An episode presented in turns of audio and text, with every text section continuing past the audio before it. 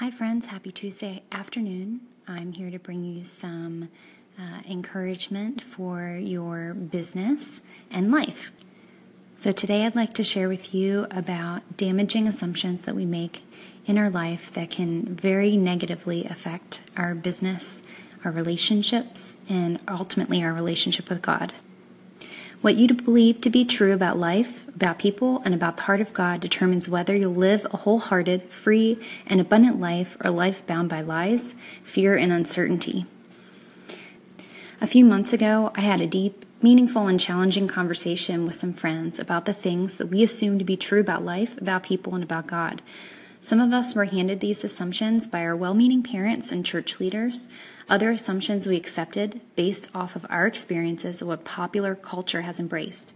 My hope is to expose the lies that we may be living with and replace them with truth so that we can live the wholehearted, free, and abundant life that we have access to in God's kingdom. Romans 12, 2 says, Don't copy the behavior and customs of this world, but let God transform you into a new person by changing the way you think.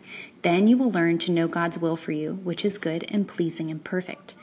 A common assumption about life is that life is about securing the good life. And goodness, do I ever believe this? I don't want to. I know deep in my heart that this life is not about that, but so many of my decisions revealed me otherwise. The evidence, what we value most in life, is where we spend the best of our energy, our time, and our resources. Do we spend the best of what we have for building a good life, or do we spend it in building God's kingdom? We can also see evidence of this in our lives when we feel betrayed by God, when things don't go how we planned. The feeling of betrayal is an easy way to reveal whether you're worshiping God or the thing that you didn't get. That reveals our idols. Idolatry is something that is difficult for most of our culture to recognize because we may not physically bow down to an image or a sculpture. But people worship all sorts of things, even if they aren't physically bowing down to them. An author that I highly admire, John Eldredge, says Worship is whatever we give our hearts to in hope of a return of life. We worship status, money, comfort, appearance, health, family, marriage, careers, travel, vacation, and the list goes on and on. Not one of those things are bad in and of themselves.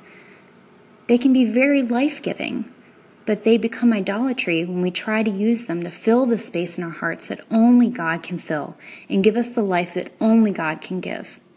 Do you see the simple shift there? Do we look to anything else to meet the deep desires of our hearts other than God? If God has his rightful place in our heart, then all the other things and people and relationships in our lives can be enjoyed in their rightful place because they're blessings from him. It also takes all of the pressure off of anyone or anything to meet our deepest needs that only God can. Don't store up treasures here on earth, where moths eat them and rust destroys them, and where thieves break in and steal. Store your treasures in heaven, where moths and rust cannot destroy, and thieves do not break in and steal. Wherever your treasure is, there the desires of your heart will also be. No one can serve two masters, for you will hate one and love the other. You will be devoted to one and despise the other. You cannot serve God and be enslaved to money. That's from Matthew 6:19 to 21 and 24. A great story in Scripture that illustrates this is the rich young ruler in Mark chapter 10. Here, wealth is not the problem, it's this man's love of wealth that was his problem. Jesus' questions and answers revealed the rich young ruler's heart. It was about lordship. Is your master money, comfort, perfectionism, etc.? Or is your Lord Jesus Christ? The assumption that this life is about securing the good life simply isn't true. It's damaging because it leads us to worship things other than God Himself. But this assumption also causes us to lose our hope of reward.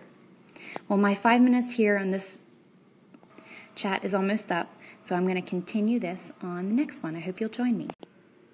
Hi, friends. This is part two for our chat on damaging assumptions. I left off in the last one talking about why believing the assumption that this life is about securing the good life is not true. It's damaging because it leads us to worship other things other than God Himself, but this assumption also causes us to lose our hope of reward. 1 Peter 1 3 through 7 says, All praise to God, the Father of our Lord Jesus Christ. It is by his great mercy that we have been born again because God raised Jesus Christ from the dead.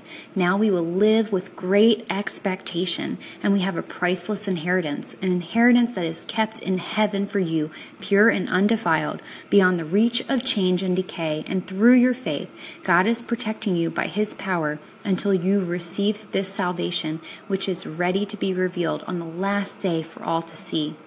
So be truly glad there is wonderful joy ahead, even though you must endure many trials for a little while.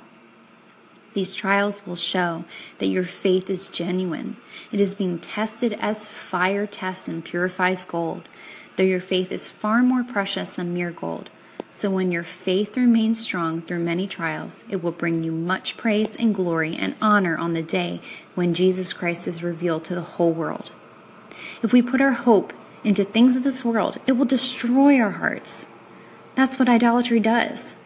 This is why the greatest commandment is, and you must love the Lord your God with all your heart, all your soul, all your mind, all your strength. God is a good Father and a loving Creator. He knows how He fashioned us, and if we love Him how He designed us to, we will naturally overflow with love for ourselves and for others. Imagine how this can play out in your life and business.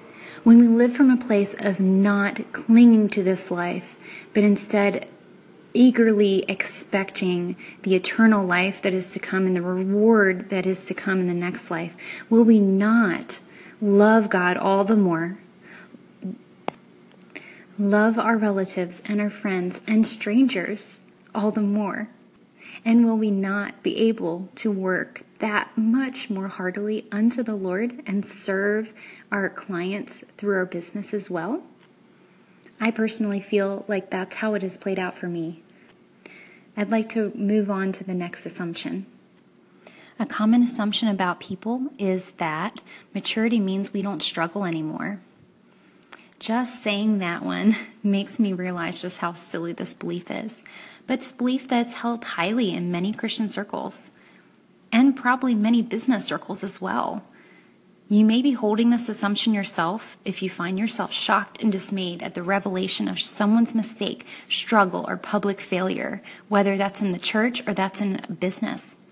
The truth is we all struggle no matter the level of maturity, no matter no matter the level of success. Some just struggle publicly and others privately, depending on their personalities or the situation. This assumption is damaging because it sets us up to have unrealistic expectations for ourselves and others. It has also created a culture of shame within the church, and I also have seen it happen within the business community. The truth is, Jesus already took care of shame. When we heap it onto others directly or indirectly by gossiping, we're doing something that God Himself isn't doing. He heaped it all on His perfect Son so that we don't have to carry that burden. He wants us to live a life free of shame. We are clothed in righteousness. When we feel guilt, that's Holy Spirit convicting us of something we've done wrong, not shaming us and telling us we are, we are something wrong. Do you notice a subtle yet profound difference? The Apostle Paul, a man that the church holds highly on a pedestal, struggled even after 14 years of spreading the good news. He admitted to struggling with stress, self doubt, and fear. You can see that in Galatians 2 and Ephesians 6. The culture of shame that exists in many circles sets us up for an inauthentic plastic culture. Please continue listening to the next recording for the part three of damaging assumptions. Part three of damaging assumptions. The culture of shame that exists in many Christian circles sets us up for an inauthentic plastic culture. It breeds a lack of authenticity individually and as a community. For fear of shame and judgment, people hide. They hide inside of their families, their immediate group of friends, and maybe worst of all, they hide inside of themselves. We put on masks and pretend to be what our unique brand of Christianity deems to be a mature Christian. This is heartbreaking because we are robbing our communities and the world of amazing people, each beautifully imperfect, but carrying a unique piece of the heart of God that no other person ever has or ever will. When we allow for and encourage others to be more themselves, clothed in the grace and righteousness of Jesus, they actually become more like God. The good news is, I feel a shift coming, a pendulum swing towards authenticity, true authentic community, and real relationships. I've seen it and experienced it. I want to encourage you that it is possible. Sometimes you have to be the first person to model it if you desire that community in your life. Assumption number three about the heart of God, and this is a big one. Everything that happens is the will of God. This assumption has the greatest ability to destroy our relationship with God and trust in His heart. We have all experienced a tragedy, either personally or in the life of someone that we dearly love, that has caused us to question God's goodness. We have all witnessed terrible tragedies, both events and ongoing issues around the world that make us ask if God is good, then why does this happen? First, it's a question that He can handle, so if you want to ask Him, go for it but it's a question formulated on the wrong assumption. The truth is that we live in a broken and fallen world where sin, sickness, and death are still in the equation. People also have a free will to choose God and to not choose Him, to choose to love others and to choose to not love others. James chapter 1 explains that God does not cause people to sin. God did not cause any of the terrible things that have been said or done to you by others. However, God can use all things for the good of those who love him. Romans 8:28. We also have an enemy that comes to steal and kill and destroy. Jesus follows that description in John 10:10 of the enemy saying that his purpose is to give them a rich and satisfying life. What a contrast. The unfortunate thing is, if we are being totally honest, how many times we blame God for stealing something from us killing something or destroying our lives.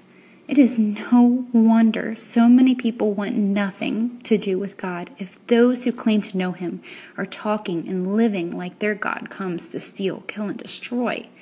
Ouch. Jesus teaches us to pray, Our Father in heaven, hallowed be your name.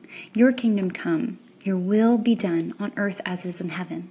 Why would Jesus teach us to pray for God's will to be done on earth as it is in heaven, unless not everything that happens on earth is God's will?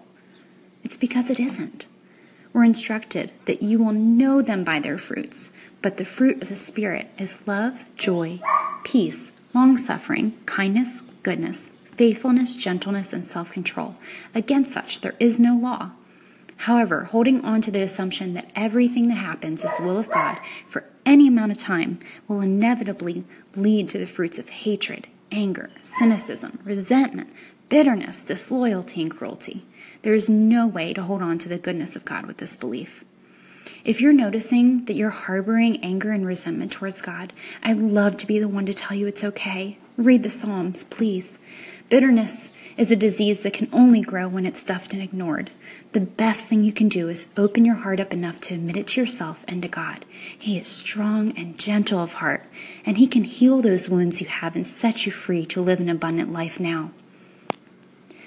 I share about these damaging assumptions today and the truths hopefully replace those assumptions in your heart because I desire, friend, for you to live whole and healed so that your relationships with others and with God and the, your business that you are trying to carry out for Him, that you would be able to do so out of a full and a healed heart. I pray you're thriving today in life and business rooted in Jesus.